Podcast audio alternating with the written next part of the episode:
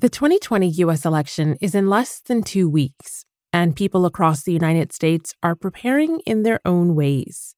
Listen up, new guidelines. Someone upstairs pulled the emergency cord. Trump's numbers are tanking. The cast of the new American play Trolls is rehearsing. So we're pulling out the big guns. Their office drama, which people can watch online, takes place in a Russian internet factory in 2016. And the employees' main jobs are to sway the US election. We've got some tweets pre written. Look on your Slack channel, load them up, and send. The play's tongue in cheek humor works because it builds in our collective imaginations and feels just a step away from reality. Don't even worry about username. We're going for volume. Post, in fact, post, most post, of the posts featured in the play are real tweets by real internet trolls in 2016. Came through, and they came through Awful. in the way they said WikiLeaks they would, not in the hype camp was posting fake sexist Trump job ads. Billionaires just assassinated Hillary Clinton reveals that she treason to And messages like the ones in these tweets aren't going anywhere. At WikiLeaks, Trump, fascism, Putin, and WikiLeaks: the anatomy of a liberal nervous breakdown. Trolls, the play, only premiered this week. It goes to show that Russian meddling has stayed on people's minds consistently throughout the past four years. There's evidence that Russian troll factories are back to work, slyly spreading disinformation and contributing to polarization in the US. But this time around, it's less clear what they hope to get out of this work. Does Russia want another four years of Trump? Were the last four worth the effort? And what can people in the US do to protect themselves from disinformation campaigns? I'm Malika Bilal, and this is The Take.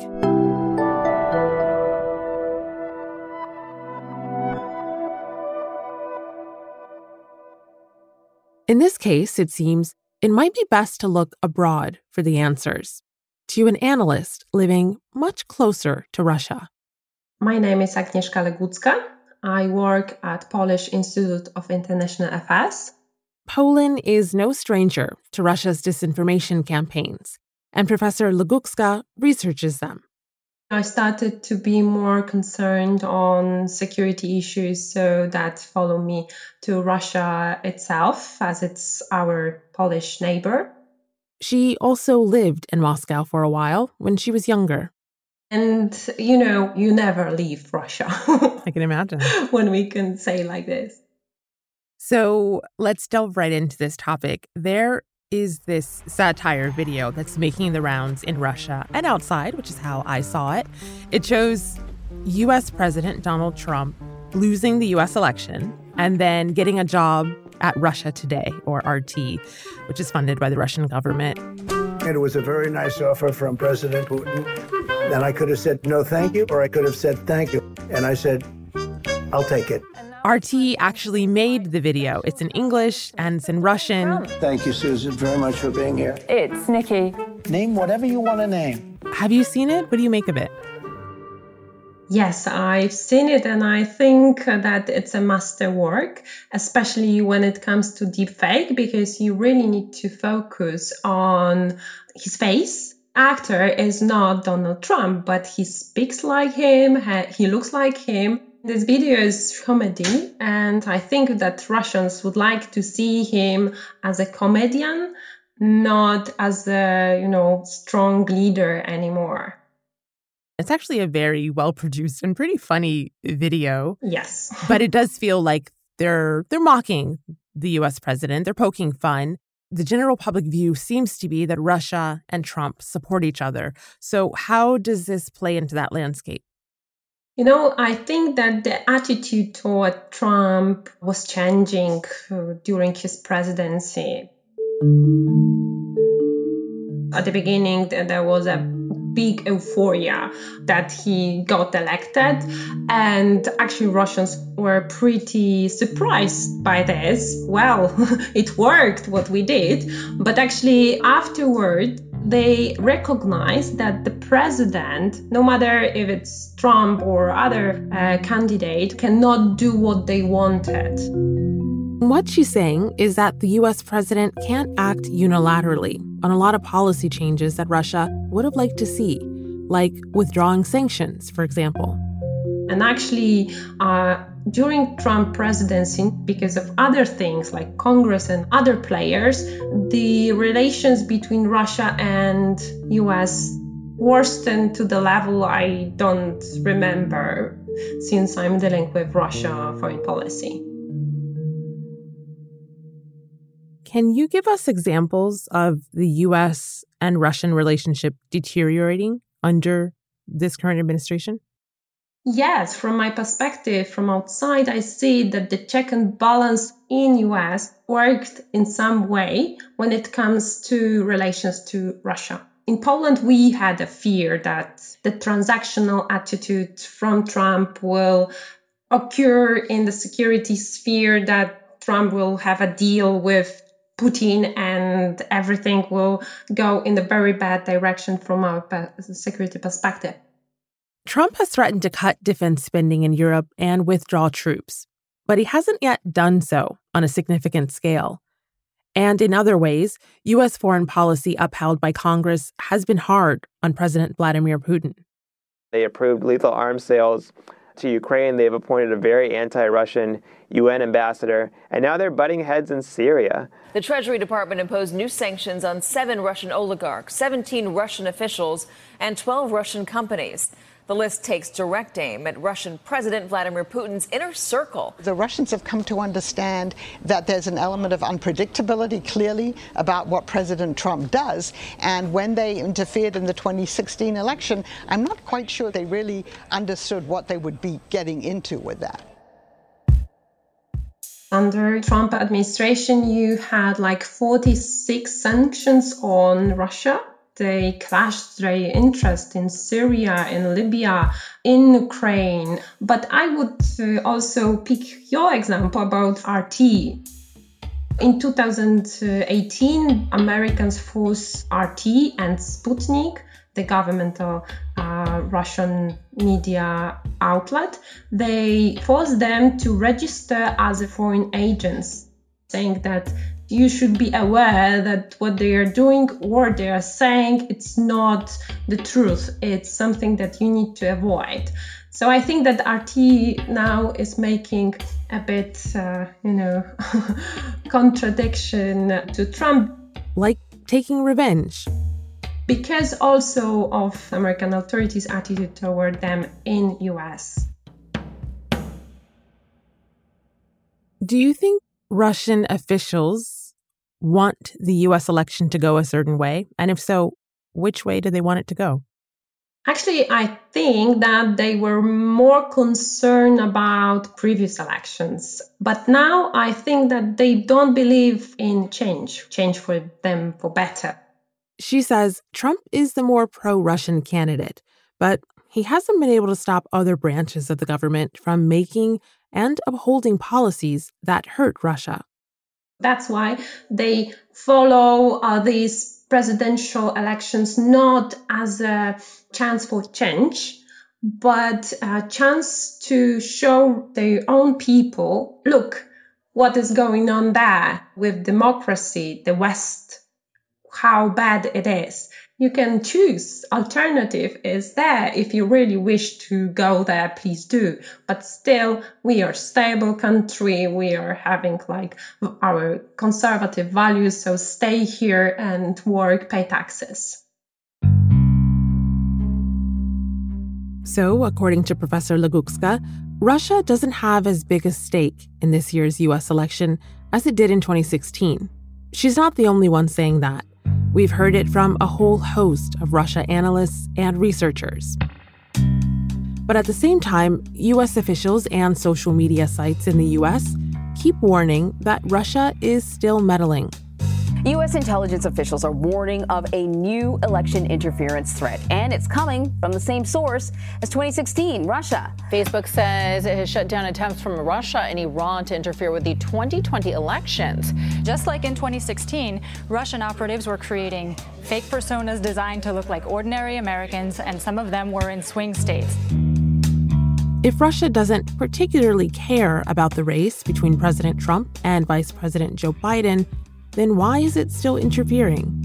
The first thing is like weakening the West. And I know that this may be a slogan, but they are undermining the society's structure. What people are talking about, what they really want, and who they want to have as a leader.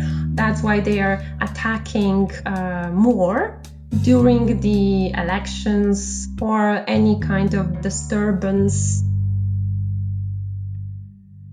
so Professor Legucka thinks Russia's interference this time is less focused on changing U.S. foreign policy and more focused on just diminishing U.S. power and influence broadly. Their goal, she says, is when you compare Russia and US, US will be weaker than Russia itself. You can make yourself stronger when your rival is getting weaker. She says soft power is another motivator. For example, they are looking for groups in US that can gain some sympathy towards Russia like experts, scientists, like normal people. I'm a scientist, so I'm a bit normal, but still, uh, you know what I mean. Uh, the, the ordinary people, okay. Why? Because experts write reports and they are influential enough to, for example, have idea that let's lift sanctions on Russia. Why we cannot talk with Russia? Why we cannot deal with Russia? Let's make another round of negotiations with Russia. They are not so bad or China is worse. so let's talk with Russia. So they are not only like playing with negative uh, uh, instruments, but also with the positive messages. So we've established that Russia is meddling in the 2020 election. We've talked about why, to try and change public opinion about Russia, and also sow discord and chaos to weaken a political rival. Now the question is how is Russia doing it? Even as the Soviet Union, Moscow used what it called active measures to undermine its enemies. This is the complex offensive actions which are connected with four elements disinformation, deception, sabotage, and of course, espionage. It was like invention from the Cold War, mm, uh, active measures, but they are still working. And of course, with technology, the active measures have gotten a significant upgrade. They are using bots, they are whipping up disputes in US. For example, probably everyone knows what its troll factor is. True. That's why we have satires like the online play you heard earlier. But just in case. You can imagine a factory where people are sitting and only communicating by Facebook, by WhatsApp, by Twitter in many languages. So they are paid for making noise, making dispute, uh, and making hate.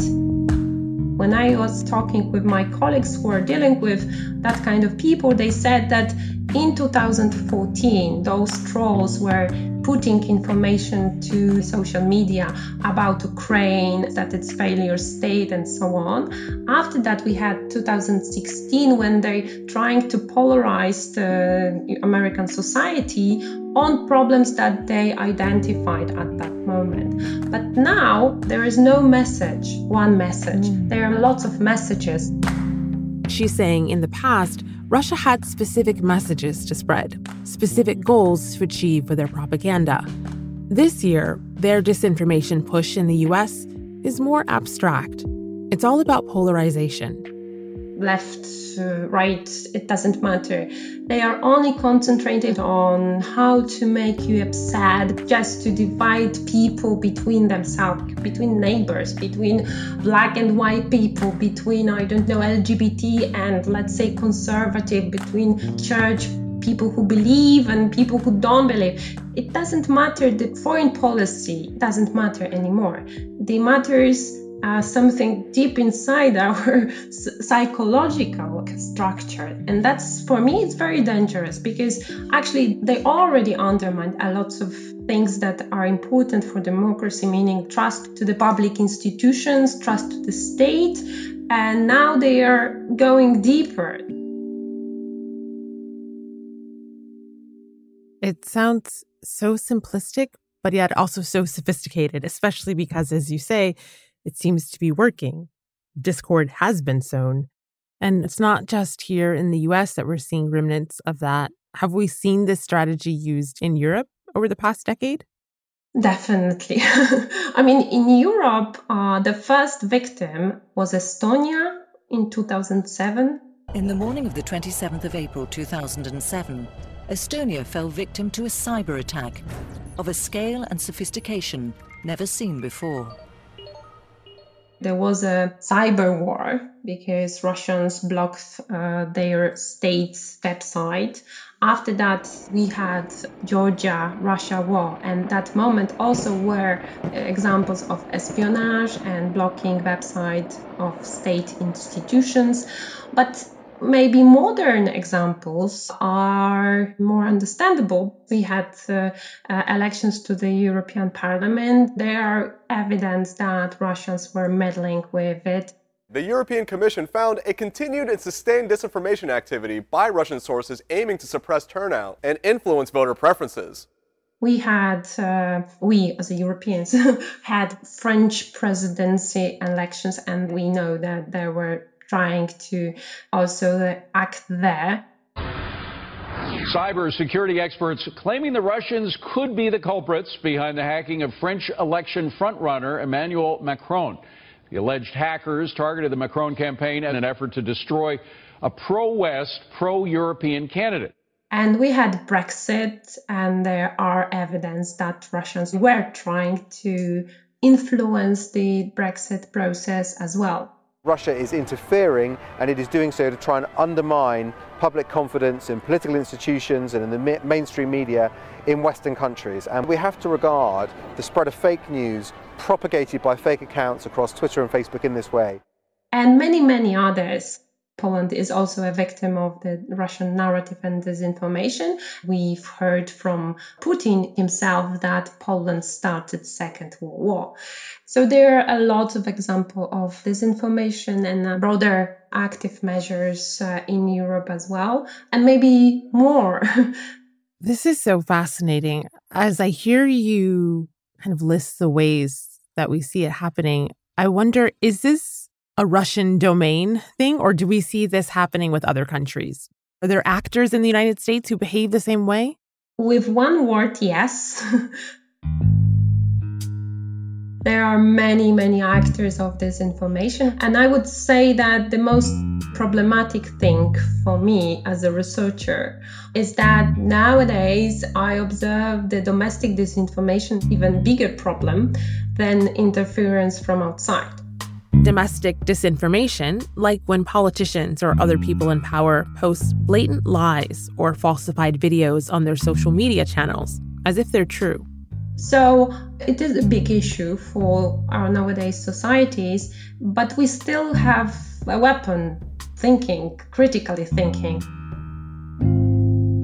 There is researchers who are saying that you should not only follow the pandemic rules that you need to keep social distance, but also information distance. That if you are re- really here or read something very dramatic, if something brings us lots of emotion, keep distance. That sounds like great advice for a society that is trying to fight this kind of disinformation. Is there anything else? Are eh, there recommendations that you give your students or to people when you write papers on how you counter disinformation.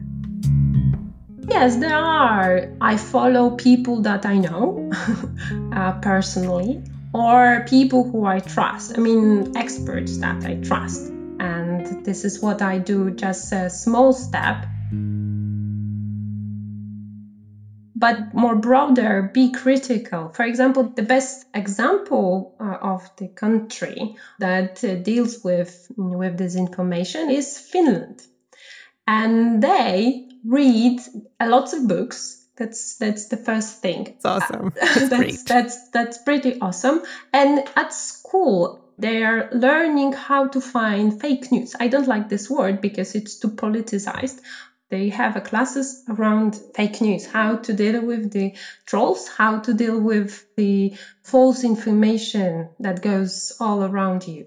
And what so a 21st century media literacy course. That's what it sounds like. Yes, yes, but in the primary school, okay, we have it on, we have it on our university, uh, we, that kind of programs or courses. But in primary school, it's something that we don't have. So education, critical thinking, and uh, knowledge is a, is a key also for this. And also, I think that we need to be more, um, we need to know what kind of politicians we would like to have. We need to be more critical to our politicians and other people who are responsible for our health, our military things, and everything. Because we are losing standards everywhere around politics, and everyone are disappointed. Politicians and the society, they are responsible for us, and they need to be put on the higher level of our standards. That's my wish.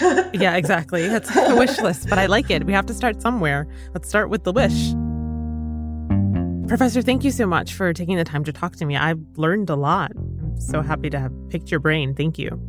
Thank you. Thank you for having me. It was a pleasure. And that's The Take. This episode was produced by Priyanka Tilve with Oni Wohacha, Dina Kesbeh, Amy Walters, Negin Owliaei, Alexandra Locke, Ney Alvarez, and me, Malika Bilal. Alex Roldan is our team's sound designer. Natalia Aldana is the engagement producer. Stacey Samuel is the executive producer, and Graelyn Brashear is Al Jazeera's head of audio. Special thanks to Sarah Gancher. We'll be back.